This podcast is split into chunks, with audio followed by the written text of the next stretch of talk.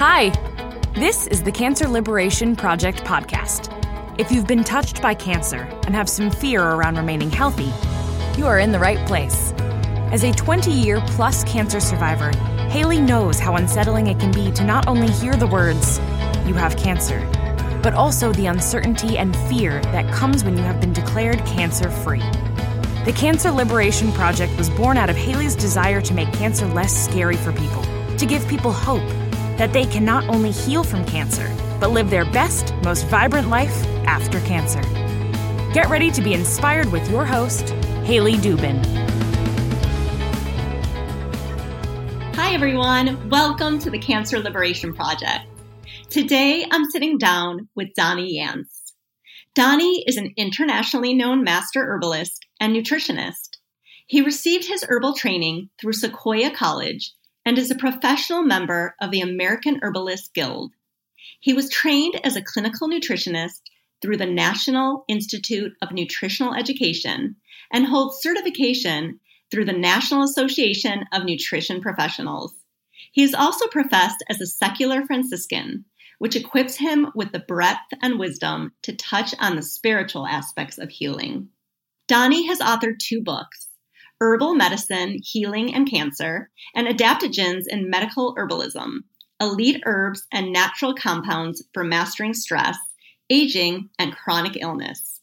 Donnie developed a comprehensive approach to healing called the Eclectic Triphasic Medical System, or ETMS, now also practiced as Mederi Medicine and Mederi Care.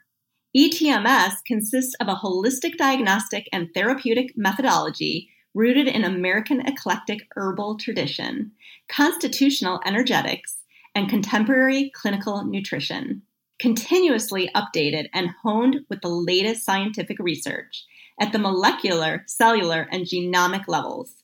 This incredible collection will be available to healthcare professionals soon through the Mederi Academy. He's also the founder and formulator of Natura Health Products, for which he created a unique line of therapeutic grade botanical and nutritional supplements. I look forward to sharing my conversation with Donnie.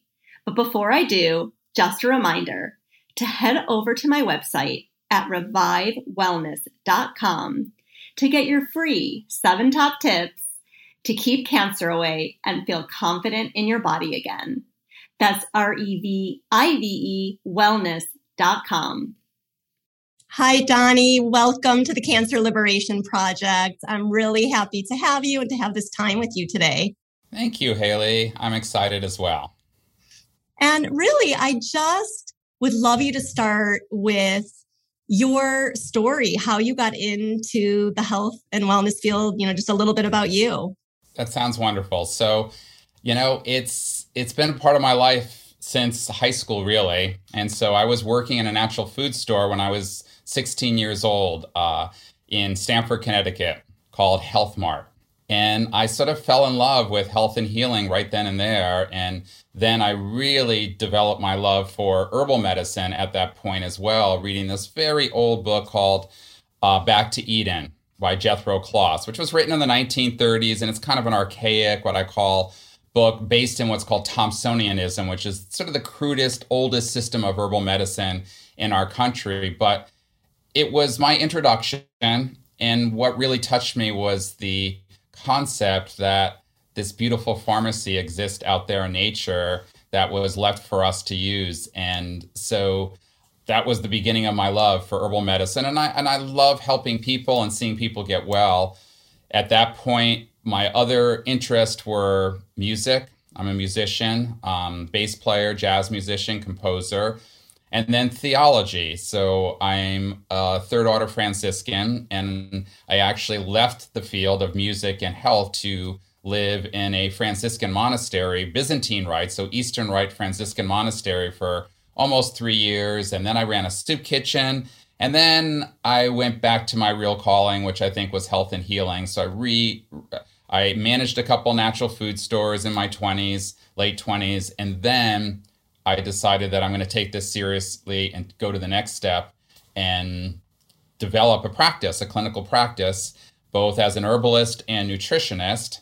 And I would say that um, music has always paralleled and united with, has been unified with my uh, healing pursuit, and it still is. So it's a big part my life. It probably balances your your life because you you know it's pretty hectic, right? Well, it's pretty funny that you say that. Every, everyone just assumes that it's kind of an outlet, but it's really not. It's so synchronized with healing and it's so much a part of me. So I tell people the more music I do, the more music I compose, the more music I play, the better I get at medicine. So I really see um, the components that it takes to be great at music, to be very conducive to how to work with people in a complex whole system model because you are having to basically study your whole life, put everything you know into your brain and into your intellect. But like Einstein says, the intuitive mind is the sacred gift, the rational intellect is the humble servant.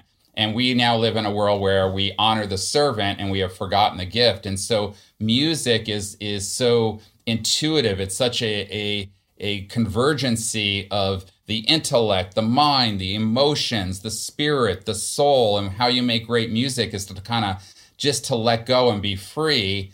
And then you can begin to see. And so things unfold, how you work with somebody and how I build a protocol all kind of comes through all of these elements working together. And that's the way music works too. And you're listening there's an antenna kind of inside yourself where you're you're listening to every component of your being while at the same time listening to everything outside. So you're really being attentive to the person you're working with. And i can't think of anything else other than you know being a jazz musician that that compares to doing medicine. Oh i'm so glad you shared that. It is so interesting botanicals, why are they so important in the field of oncology? They are the backbone of the whole systems model, the unitive model that I've developed called Mederi Care. And I always say they're the soul of the medicine. And there is probably no lens that you can apply to be able to ascertain a way in which botanicals help our health.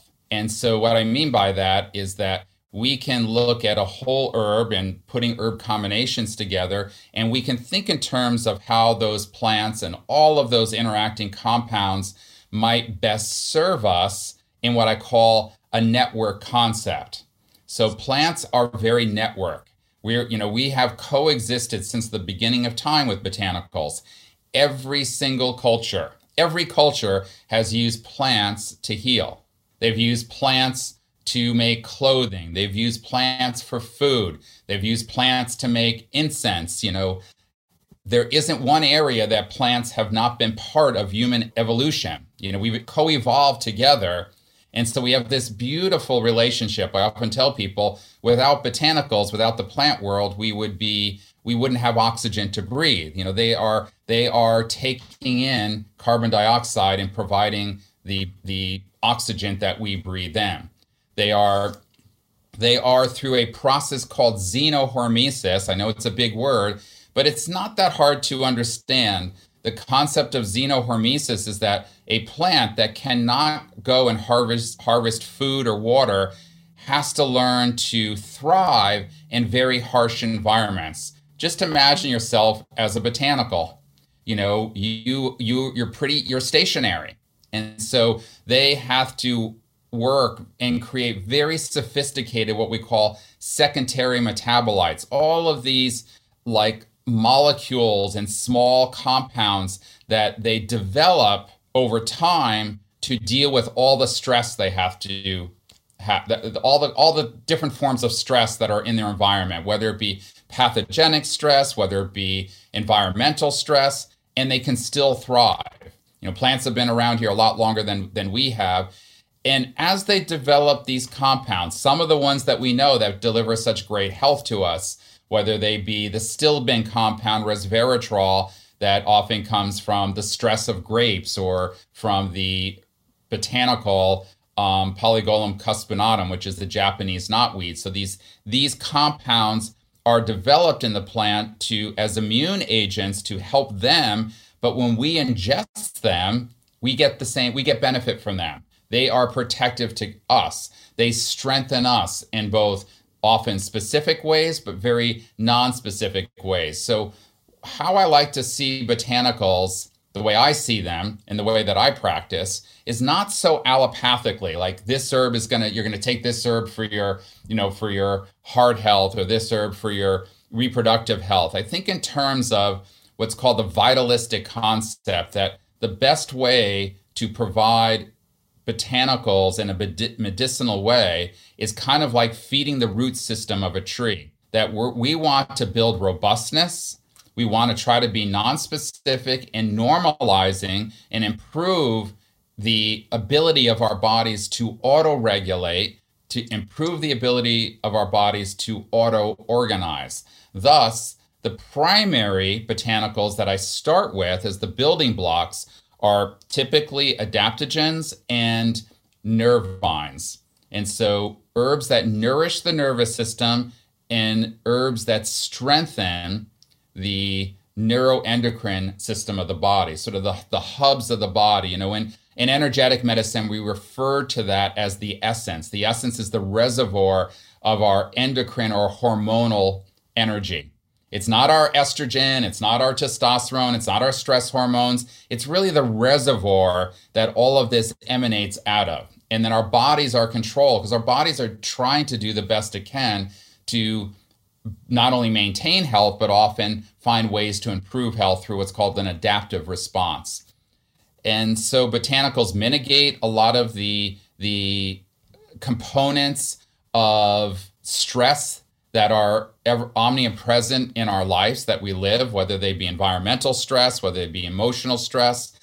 They are able to mitigate on a multitude of levels. So we can say they mitigate on a epigenetic level, on a molecular level, on a cellular level, and on an organ system level. So we can't, for example, change the genes that we have.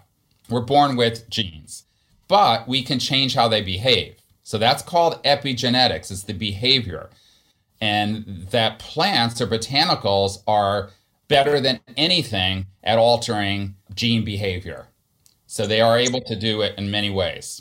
Well, I wanted to ask you, it leads me to oncologists because they always say don't take herbal supplements when you are going through chemo or radiation.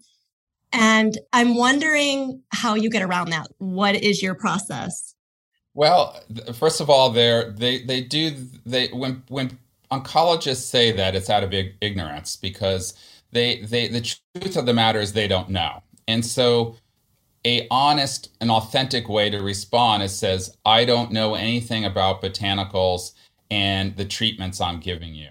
That's the truth. That's what they should be saying. But instead they say don't take them because they can negate or negatively impact that and there is only literature I, I shouldn't say only but the overwhelming amount of data supports what I call a beautiful positive interaction. So plants are able to potentiate, you know, first of all, 65% of chemotherapeutic agents are plants, you know, or plant mimicking compounds. So to say, you know, don't take plants, like if you're taking for ovarian cancer, for example, you know, the, one of the chief herbs are taxanes. So whether you're taking Taxol, Taxotere, Abraxane, which is my favorite taxane, those are either derivatives uh, from nature, mostly the Pacific yew tree is where Taxol comes from, but it's also high in food too. Brazil nuts or hazelnuts have taxanes in them.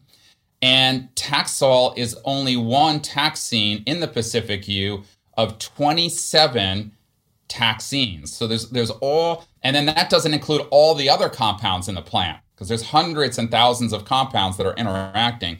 But to make a chemotherapeutic agent, you have to isolate a compound. And then often at some point, you synthesize it synthetically, that compound is a mimicking compound. But Taxol itself is a natural compound. And what we find is that in nature, if they only use one compound to say deal with a pathogen, you would easily develop resistance to that. You know, you know, bugs are smart, cancer smart. So there's there's a really quick ability of cancer cells to overcome the treatment that they're undergoing. So you may get a response, but frequently that response doesn't last forever. And so to help ensure a good response, a better response, to potentiate that response, to then in turn also reduce the what we call multi drug resistance that occurs in drug therapy for cancer. Plants are great at that as well. Then plants are also able to mitigate a lot of the adverse cells. So plants are protective to healthy cells while instilling some of the cytotoxic effects of the treatments that people are undergoing.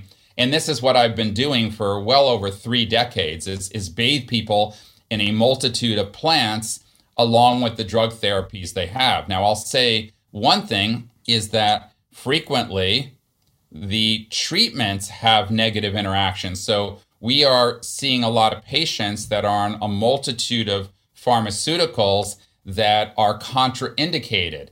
And so they should worry more to me about their drug to drug interaction than their herb to drug interaction. I'll give you a few examples. For many, many years, the treatment of choice for breast cancer, for estrogen positive breast cancer, was tamoxifen.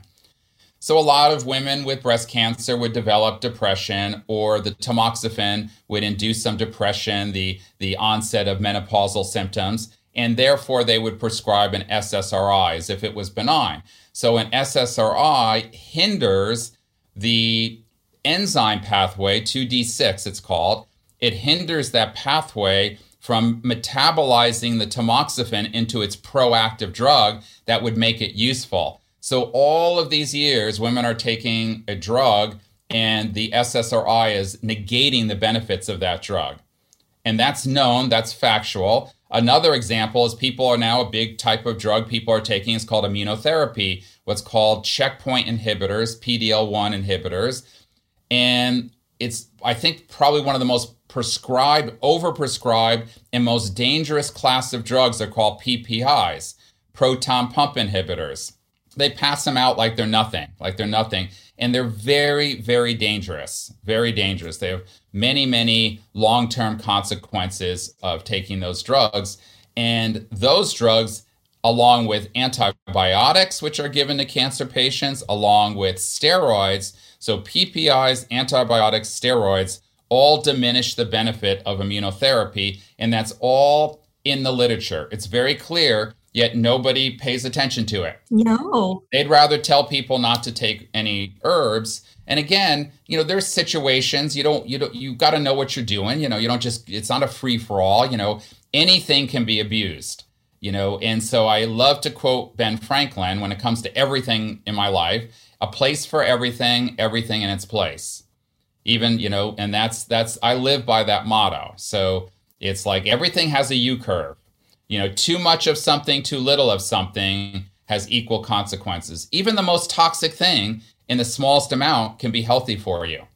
Now do you work with oncologists you know showing them okay this is the literature this is yeah it's a great question. So i often say you know there are different layers of oncologists. There are ones that that will be angry, but I, I, you know, I have the largest database of information on, I think, oncology, particularly on natural medicine oncology, of anyone in the world. I mean, I, I would, I would put what I have. So it's very easy for me. I'm doing a blog this week on turmeric and chemotherapy and the interaction of turmeric and chemotherapy. So it's very easy for me to compile data and provide that data as a way to to give insight into the validity of what I'm recommending. So that's that's what I do. I compile data and I provide it. Then I often ask for if the oncologist says something that I don't disagree with, I ask them pr- to provide literature to back it up. And again, most of the time it's theoretical. It's not factual.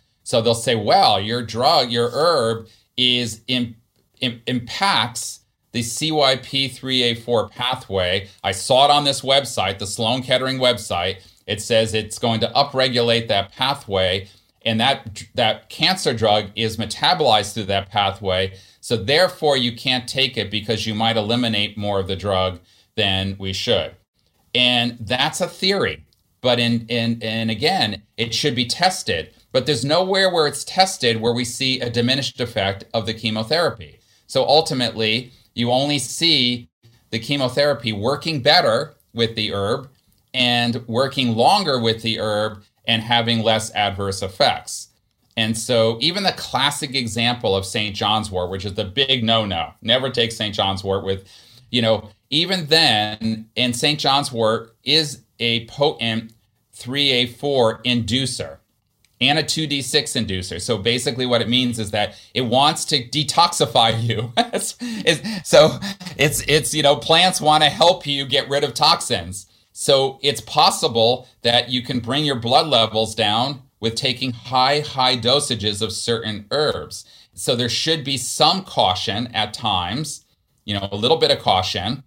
But again, that doesn't mean that you can't take some and it can have a positive effect and not have a negative effect at all. So the bottom line is that just because an herb might increase the elimination of a drug, that doesn't mean its anti tumor effects has been compromised. So, in animal studies with St. John's wort, where the blood levels came down, you know, 30% with St. John's wort, so all of a sudden, like irinotecan, which is the drug they tested, blood levels are less in the blood. You would think in terms, well, that might mean, and it might actually mean that the drug is going to be less effective.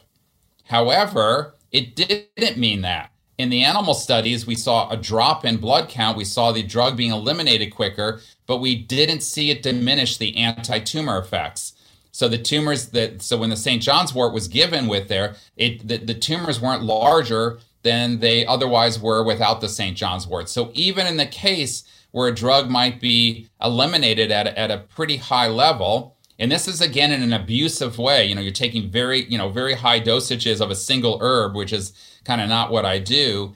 So, what we need to do is be willing to do a lot more research in this area because all the literature is suggestive. My practice, you know, it suggests that giving people a protocol such as I do, which is based on host diagnosis, which is based on microenvironment diagnosis, and is based on tumor diagnosis. And the most important thing is building robustness in the patient. So that's that's the most important thing is not doing things that have a big impact on their cancer say. That's that's topical treatment. You know, that's what I that's the final thing that I might be thinking about. Where I'm concentrating on is how to create superhumans in, that are people with cancer. That's the first point. I want to make somebody as healthy, as strong as an ox in light of the fact that they have cancer and they're going to be undergoing toxic therapy. And I'll do that by using tonic herbs and adaptogens, by normalizing, by nourishing their body, then by analyzing uh, numerous laboratory tests to make sure everything in a blood test is conducive to health optimization. So we want to create and we want to alter that microenvironment in a way that suits the optimal state of health for the host. Then we want to analyze it because cancer cannot make tumors until it hijacks that environment. So it has to take control.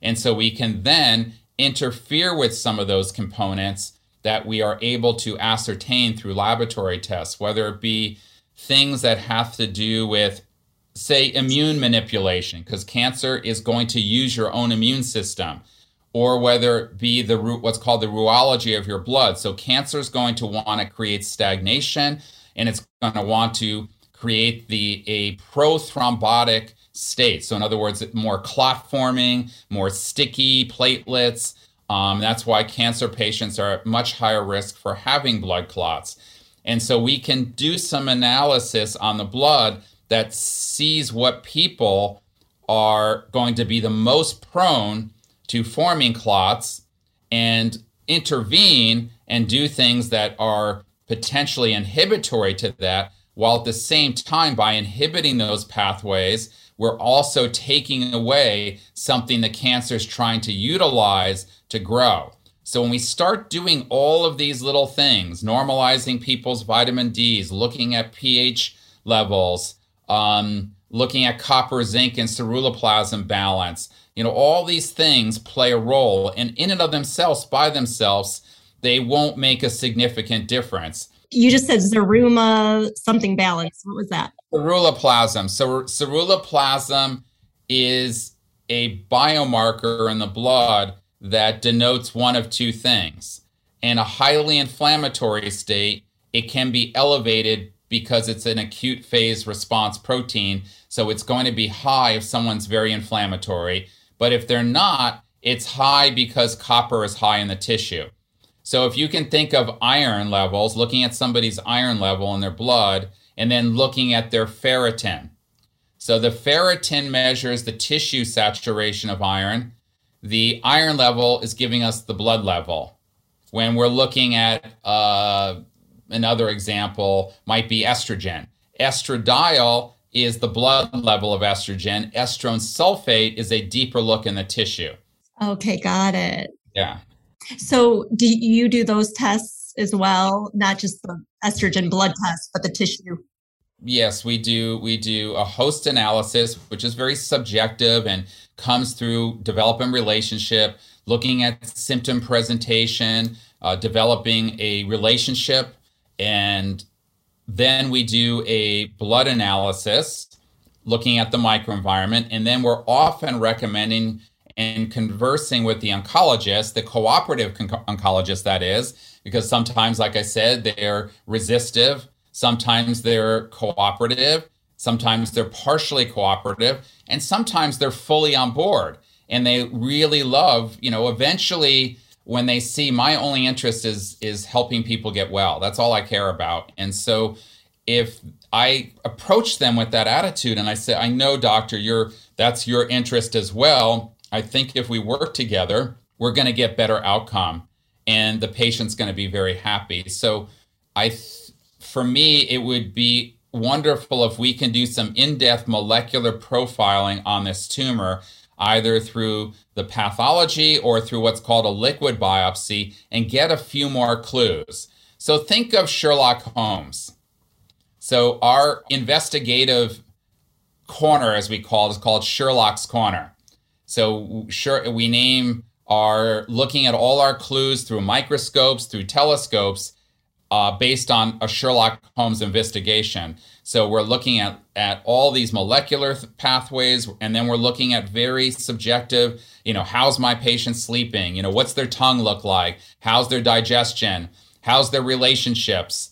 Um, what's their stress level? What's their energetic nature? Are they excess heat?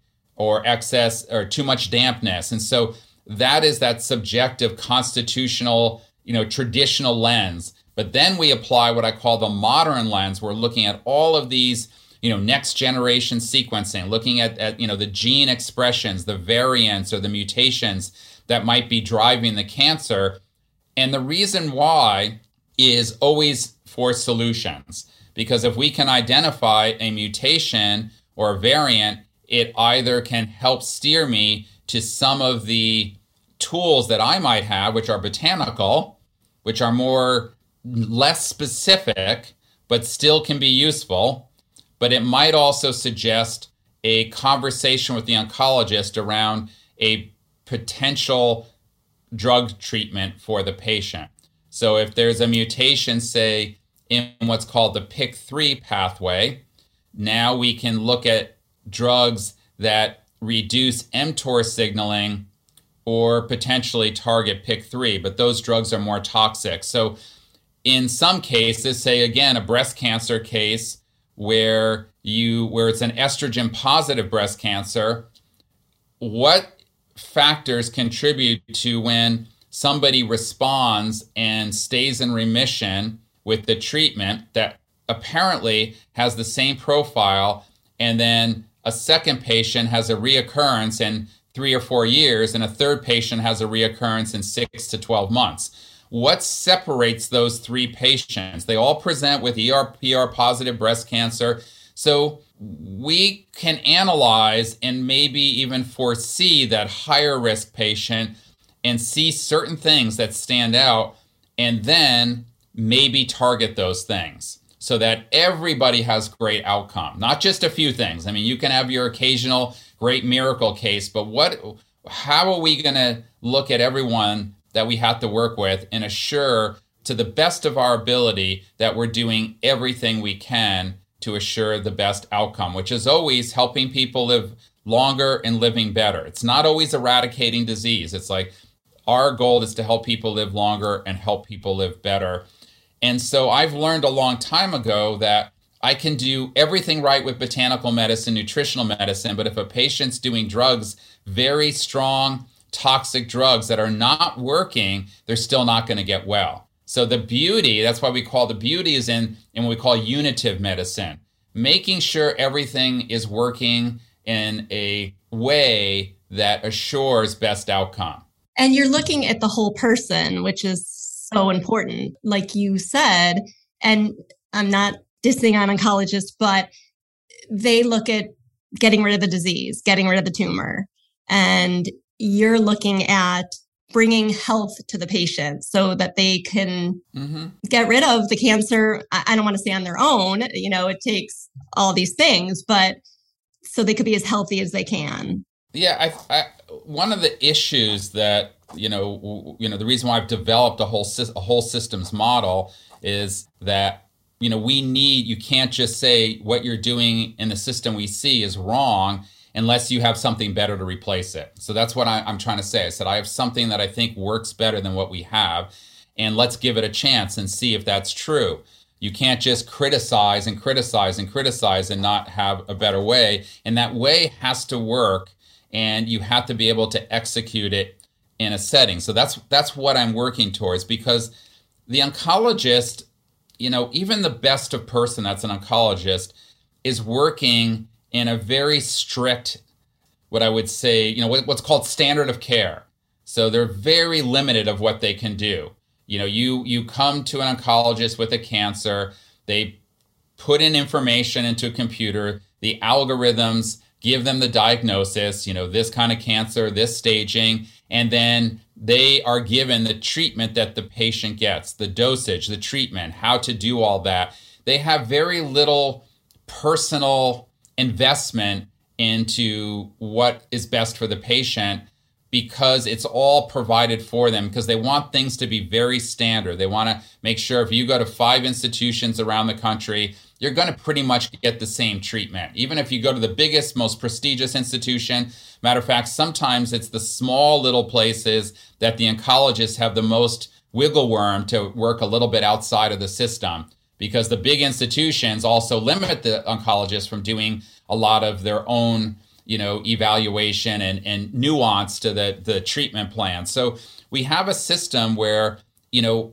it's really hard to change the way they do things, even if everything we can see shows there's a better way. And eventually they get there. You know, like for example, you know, 20 years ago when they first started to use Herceptin for breast cancer, they wouldn't use it until stage four setting. Even if somebody stage one had three plus HER2/neu on their pathology, they would still give them standard of care year, year, year, year until eventually they say, well, we see that it works in stage four. Why don't we start trying it, you know, early stage? But it takes them almost a decade, almost 10 years to get there. So the system is so slow to change and methodical because, you know, because they like keeping things simple. You know, if we add too many things for the, to be ascertained and too much personalization, you know, they'll all these institutions use this big word, we do personalized medicine. They don't do it. Right they use the word they use the word we do integrative medicine yeah come to our institution and when we're finished with you we'll send you down hall and you can have some acupuncture. And that's basically what they, they, refer to as integrative medicine. And so you know they're using these words as lip service to attract patients to their institution. But in the end they're they're not really doing it. Now when people get into a later stage and they fail three four five lines of therapy then they are no longer looking for cure and it's they're into pal- a palliative setting then they can improvise a little bit more and, and and look at things and are more willing to converse even you know with me at that point. And so actually, uh, most of my favorite oncologists are clinical trials oncologists because we're working with patients that are going into clinical trials and then we can speak the same language and often through various testing we can find a good fit for that patient possibly. And it's it's been miraculous in many cases working with some great clinical trial doctors so every day is a new day every every you know week or month i'm i'm i'm kind of developing a relationship with another new oncologist. I mean, I have I have oncologist friends all over the world. I've lectured at Beilinson Hospital in Israel for a week teaching unified oncology there at the hospital, you know, 10 hours a week, saw seven patients with like up to 30 practitioners in the room with me. So, you know, it's one step at a time. I think us in our our Mederi Center this year we're launching our academy so that opens up in September. It's a two year school to teach this approach. And then we're going to be on to do to exploring as many clinical trials as we can. Amazing. So you're teaching this to who? To oncologists or just healthcare professionals? So it's any healthcare professional that's in it that's in a clinical practice that can be an oncologist a medical doctor, a cardiologist, a nurse, a nurse practitioner, a herbalist, a nutritionist, a naturopathic doctor is a perfect fit, a chiropractor. So anyone that is in a setting that would benefit from learning a very whole systems model that utilizes six toolboxes botanical medicine, nutritional medicine, which is supplemental, dietary medicine, lifestyle medicine, pharmaceutical and modern medicine, and the sixth toolbox is love and spirituality and spiritual care. So that's sort of the the essence of how everything works. And so it's always trying to empty out ego and fear and work from a place of courage and love and that has to be present to be effective. Wow, can a health coach go? Cancer recovery coach? Well, it depends. I mean, what we're doing is that our first level course, we're broadening what people can take it. And then if you get through course one, which are fundamentals, and it's not overwhelming, and our team thinks that it would be good for you and good for us uh, and good for humanity, then I think we can move forward. I mean, there is this fine line, and we're not sure about. Uh, we're trying to be open minded to what I call some fringe kind of practitioners because because originally the funny thing is originally they built this strict criteria and i said you know guys or you know team I said, under your strict criterion, I couldn't even take my own course. right. And you're an expert. Yeah. So I am a little bit of an oddball, I'll admit it, you know. but you know, you can't you can't get to where I've gotten this way and be what I call, you know, be part of the the good boys club. You know, you got you got to been you have to have been working a little bit peripherally and outside the system to be able to get as far as I've gotten but I like working. You know, I'm an outsider that likes to work inside. I, am not. I, I don't do alternative medicine. I don't do anything like that. I really, I really feel that the best outcome comes when I can work together with an open-minded oncologist, and we forge ahead together in a you know our, our, motto our Mederi motto is together we heal. So that's that's how i that's how i think. And then i'm always telling my patients and i tell myself i said my job is every day to do the best i can. I said i'm going to exhaust myself. I've gotten to where i am because i'm so driven to, to get people well. I want to learn every single day. So i know when i go to bed at night and i'm saying my prayers i can ask myself did i do my absolute best and then I said, all you have to do is say the same thing to yourself. You never have to worry outside of anything else. I said, if you just do your best, there's no sense to fear or worry. And if we can find a doctor, an oncologist that thinks the same way, it's limitless of what's possible. Uh, it's exciting. It's exciting to think about, you know, a future that can really heal cancer. Mm-hmm. Yeah, and, and healing's different. I mean, a lot of I don't I don't like to use words like I think if somebody eventually passes away, whether it's from their cancer or something else, because a lot of a lot of times that happens. People outlive their cancer and die with it, but they don't die of it. But that's not failure to me. You know, fail, fail. You know, we we have to stop thinking as death as something as failure. It's part of life. You know, birth and death are just part of life. You know, and we don't need to get too concerned with that to the standpoint that you know people use this word survivor. And i said if, if you have you know if you're a person of faith you know which i am then you've already survived. You know so it's like we're not you know i said i don't want patients that are looking at what we're doing as survival tactics. I want people that have a love and a pursuit of life. And i said this is about living not surviving you know living and thriving. Perfect. And every moment every moment matters. Yeah, I couldn't agree more. I did a video. It's interesting you said that just about that, about, you know, the fighting, you know, fight for a cure, we're battling cancer, just all that stuff, because yeah, just like you said, it's, it's not a failure mm-hmm. to pass away from cancer. I mean, I've had friends that have passed away and such a love for life and just had such a big effect on me. And mm-hmm. no they lived life with passion and they're they're not failures because they died from cancer. So yeah that makes me crazy too. Now i wanted to ask you real quick I, I heard you say that botanicals are really good at targeting stem cells. And you know i know a lot of cancer survivors who, or breast cancer, for example, who had a recurrence years and years later. And you often hear it's because the chemo doesn't get rid of the stem cells. So, can you just talk a little bit about that and how botanicals help with targeting stem cells?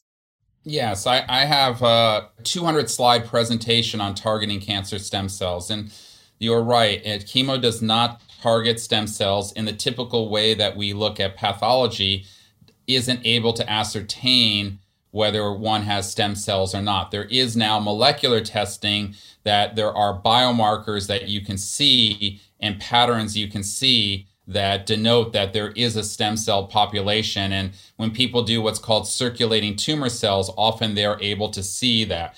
So the stem cells are kind of what's under the carpet, you know, or what's under the soil. You know, you can't see them and they're deeply rooted. And chemotherapy not only doesn't get rid of them, for the most part, I mean, there might be exceptions. I don't want to I don't want to say things in absolutes. Targeted therapy and immunotherapy does, by the way, have a better chance at getting rid of stem cells. So it's not just botanicals, but the thought that chemotherapy can also agitate stem cells. And what I mean by that is that the stem cells aren't dying from the chemotherapy, but they're sort of hidden in the bone marrow. They're in there. They're in a they're in a quintessential kind of like a a quiet set, a quiet state. They're silenced at the time being, and they're there. And what they're able to do is they're able to take notice of this warfare that's going on with the chemotherapy, and they are capable of differentiating themselves and when they come out and resurface, they're able to give themselves some new characteristics that make them more resilient to chemotherapy and often more aggressive. So it's important to know if you're going to do a treatment for your cancer that if it has stem cells, this is where botanicals again can be of great benefit. And it's humble because you can't always denote benefit. I call chemotherapy and and radiation and surgery, I call them uh, glamorous medicine. You know, they're like, you can see, oh my God, look at my tumor shrink. I call what botanical medicine does is humble medicine because it's so, it does what it does so unnoticed. And it, and it does it in ways we don't even know. Like it, it, it can target stem cells. You know, the, the, the best way to reduce a stem cell uh, population, a cancer stem cell population, is by in my opinion, by utilizing the botanical toolbox. And there, again, is a tremendous amount of research that has demonstrated this in the past, you know, 10 years, say. Uh, the ability of botanicals to target and eliminate cancer stem cells. And so this is another reason why utilizing botanical medicine uh, in partnership with conventional medicine, I believe, is a really good thing to be considered. How do you know if you have these stem cells? You have to do it through what's called a liquid biopsy.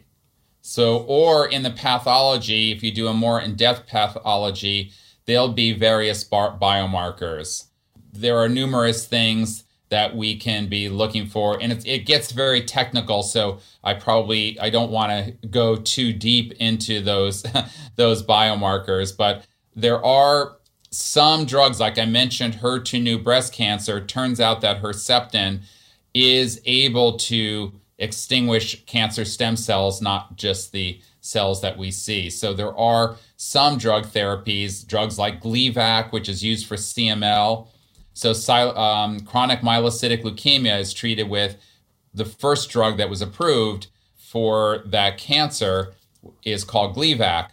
And that drug now we know if somebody has eliminated their CML down to undetectable for two, three, four, five years, they often can go off that drug and their leukemia never comes back because eventually those stem cells surrender and they give up and then you can actually be cured of your cancer. So there are some of these newer drugs that are uh, beneficial at targeting cancer stem cells. So before we get into random round, I just wanted to ask you one last question. What do you think, and it might be hard just one thing, but what do you think is the most important thing someone can do when they're diagnosed with cancer? Not panic and not do things in a reactionary way.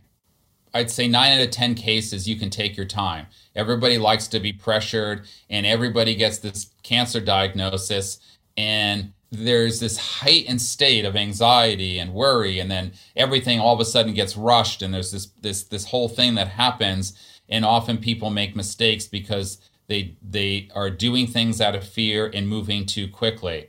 So, like I said, take your time, take a breath, investigate, look at your clues, look at your options, start putting pieces together that make the most sense. Like, for example, I'm a big proponent often of what's called neoadjuvant therapy. So that means that before you jump on doing surgery, I am a fan of doing systemic therapy first, even if it's, you know, doing chemotherapy. I think that that doing something systemically first is able to target cancer in a systemic way because cancer is systemic. Doing therapy before surgery should shrink your tumor. If it does shrink your tumor, you know your therapy is effective because you're seeing it with your own eyes shrink your cancer.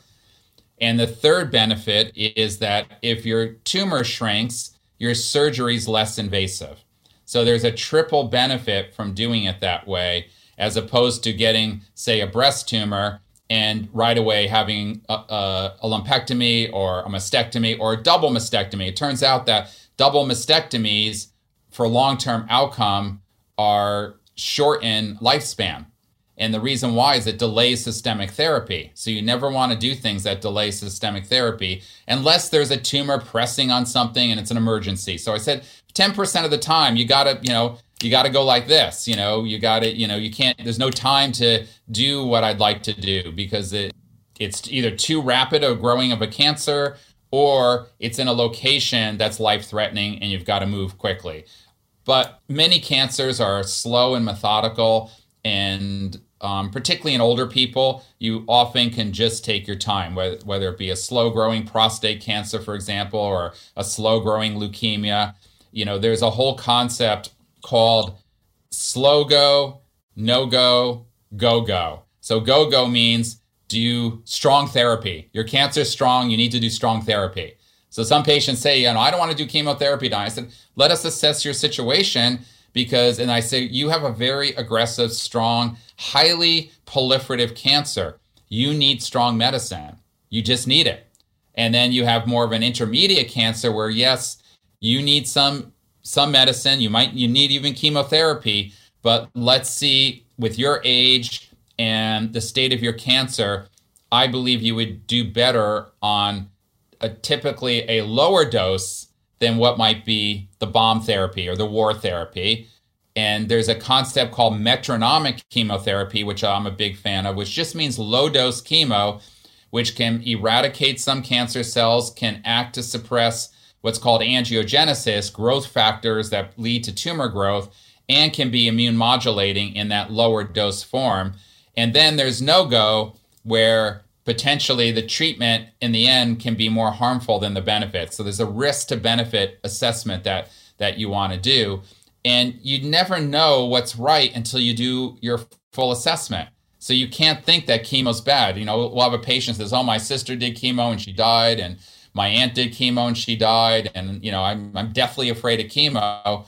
And I said, "Don't worry. You know, you know, we will make sure that what what you do is really the best thing for you and we will make sure that we we mitigate its effects you'll be strong and it won't be like you you're not alone you know so we'll take you through it or you're right and sometimes the chemo they want to do may not be the best and like you know chemotherapy is approved for location of tumor not the characteristics of that tumor so i'm waiting for the day when cancer is treated solely best on the characteristics not on the location.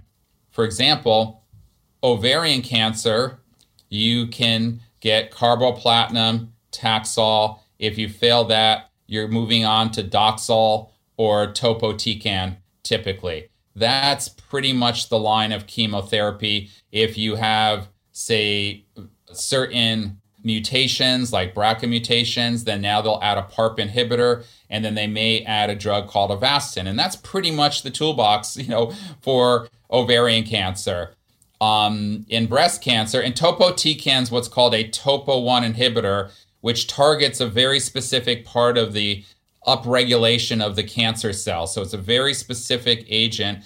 And, it, and if your cancer is highly expressing that topo 1, it can be very effective. If it's not expressing it, it's only toxic and not very effective.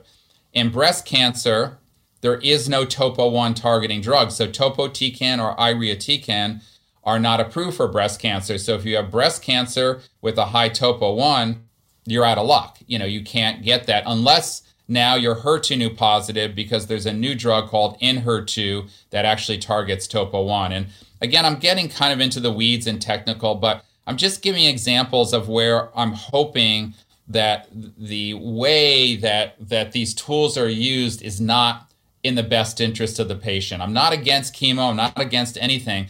I just think that we could do better at treating patients than we're doing and I'm hoping that I can be part of that change.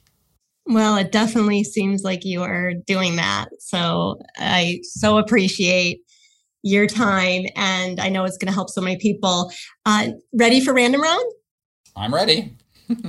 Fill in the blank. Freedom to you is. I always feel free. First of all, I uh, no, nothing limits uh, my own heart. I mean, you can be locked in a prison and feel free. You know, so that's freedom is something nobody can take freedom away. The last show you binged and loved.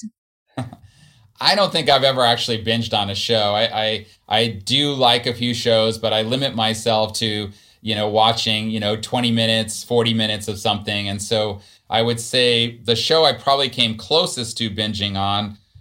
It was a series called Bosch, and uh, I like that a lot. It's you know murder and crime investigation, a homicide, and I loved the the in depth character building that the show did. And I loved the character Bosch. And then I'm being a jazz musician, he was a lover of jazz. And so there's always jazz in the background. And his dog was named Coltrane. My son is named Coltrane. So I would say that that. And then I loved a show called Great News as more of a sitcom comedy that was Tina Fey. And then one that's kind of like like a little bit has some lightness and some good outcome, but was exciting was Burn Notice. So I'd say those would be my three favorite shows that I've watched in the past, you know, two or three years. When you're feeling afraid, what do you do? You know that I'm a pretty fearless person, so that's that's a tough one. If I'm feeling afraid, I had a feeling you were. I, I I I can't think of too many things that would put a lot of fear in me, but I, I would say I would pray. If you could have a one hour discussion with someone past or present, who would it be and why? Hmm. Wow, there'd be a lot of people, but I'll, I'd have to pick St. Francis of Assisi. And that's because Francis, I'm Franciscan, first of all, and I'm Franciscan because of the person he was. I was brought up uh, Roman Catholic, and yet, you know, at some point in high school, questioned my faith, questioned all all religions, and said this, is, you know, they're all like fake. You either got to take your faith seriously or don't pretend at it. And so I was exploring a lot of Eastern religions, Buddhism, and, and very attractive to Eastern ways of thinking and Eastern medicine. But I was still missing something. And it was sort of St. Francis' life that I said, wow, you know, he figured out how to be this amazing human being under the most corrupt time of the Catholic Church and didn't have to make his own religion. So I kind of would say I'd want to I'd want to hang out with Francis. That's great. What is your favorite go-to snack? I would say cashews. I love cashews. I I love I love fruit and I love olives. I love parmesan cheese, but if you said one, it would be cashews. What's one simple thing that brings you joy? Watching people get well. Um, that's probably it. Just just it, intimacy. I love. I mean, I love to work with cancer patients because it creates great intimacy, and I love being close to to things, being close to nature. I, I love really meaningfulness in life and purposefulness in life, and and not just chatter that's unmeaningful. And and so working with people with cancer just brings me such joy because people I we go so deep on so many levels that I love it. Ah, I could see that. What's on your nightstand? An altar. So I have an altar. I have this. Uh, I mean, I have a lot of things on my altar, but I'll I'll say my most precious thing because I got it the first day I was in the monastery. It's this statue of Mary, what we call in the East the Theotokos. And when I first walked in the monastery, Father Anthony gave me a tour of the cloistered, and then he said, "Well, you know, how would you like Brother X's room?" So Brother X was a brother in the monastery that passed away, and he opened the door of Brother X's room, and there's nothing in there. There's just a, an empty bed, a nightstand with this broken statue that was glued together a few times. And he goes, "Well, would you like Brother X's statue?" And I said, "Most certainly." That's the only thing the guy had to his name. you know? And it has these cracks in it. So that statue is sit next on my nightstand ever since then, no matter where I've been in my life. So What's your favorite form of exercise? For sure, my favorite sport and favorite exercise, although since COVID, I've really not done it, is basketball. I'm a basketball junkie. I love basketball. I love to watch it and I love to play it. But I'm pretty diverse. You know, I I'll do mountain bike riding occasionally. I'll swim. I'll, I'll do a little bit of everything. You know, I'm, I'm pretty diverse. I'm a big believer in diversity in exercise, but I would say for sure my favorite sport is basketball. It beats me to, to the pulp when I do it, but it's it's my favorite. The All Star Games in Cleveland this year, so that's exciting. That's right. Are you going to go? You should come. no, I'm unfortunately I'm not. The town will be hopping though. It sure will. You have a great basketball team this year. Yes. They're the biggest surprise of the NBA. What is one thing you're really grateful for in your life right now? I think my health. I was thinking this yesterday that that I I probably am healthier than I ever was in my my life. I I, I know that at some point, you know, I'm I'm I'll be 63 in June, and I think at some point you kind of feel a downward trend, but I still feel like I'm going up. I mean, I'm I'm the best musician I've ever been. I put out my an album, all my own music. You know, I'm just so creative with the building of the academy. Uh, I have great energy right now, and I feel very blessed. Uh, and so I would just say my great health because I push myself like like nobody else. And so I'm a great sleeper. I eat really well. I don't stress over things, but I'm just thankful that I have such good health to to do what I am able to do. Beautiful. Now, where can people find you if they want more information? Well, first, I would say my blog is a great resource. That's my one outreach to the to the world, and that's donnieyance.com, D O N N I E Y A N C E.com. That is a great place. And then my center, my foundation is mederi.center.org, M E D E R I. The word Mederi means to heal and be whole. It's a Latin word. And then my product line is called Natura, N A T U R A, which is the Latin word for nature, Natura Health Products. And then my CD is called Heaven Awaits. And so on Spotify or any of those things, you can listen. I'm a bass player and it's very, you know, what I would say, it, it's got jazz elements, it's got funky elements, and it's spiritual music as well. So the CD is entitled Heaven Awaits, and the title track is actually this song called Heaven Awaits, which is sort of my dedication song to all the patients I've worked with that have passed on.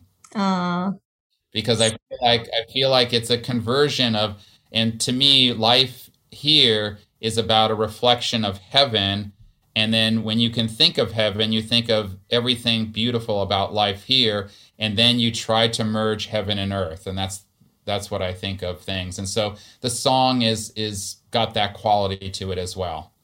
Well, thank you so much, Donnie. It was such a pleasure. And I could see that you are helping so many and that you are living your purpose. So it is so wonderful to see. And I hope we can stay in touch.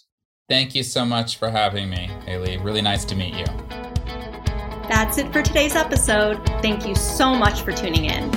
If you enjoyed this podcast, please rate, review, and subscribe. Doing so will really help this podcast get noticed and will help us to inspire more people. And remember, the sky is the limit when you take your power back when it comes to your health.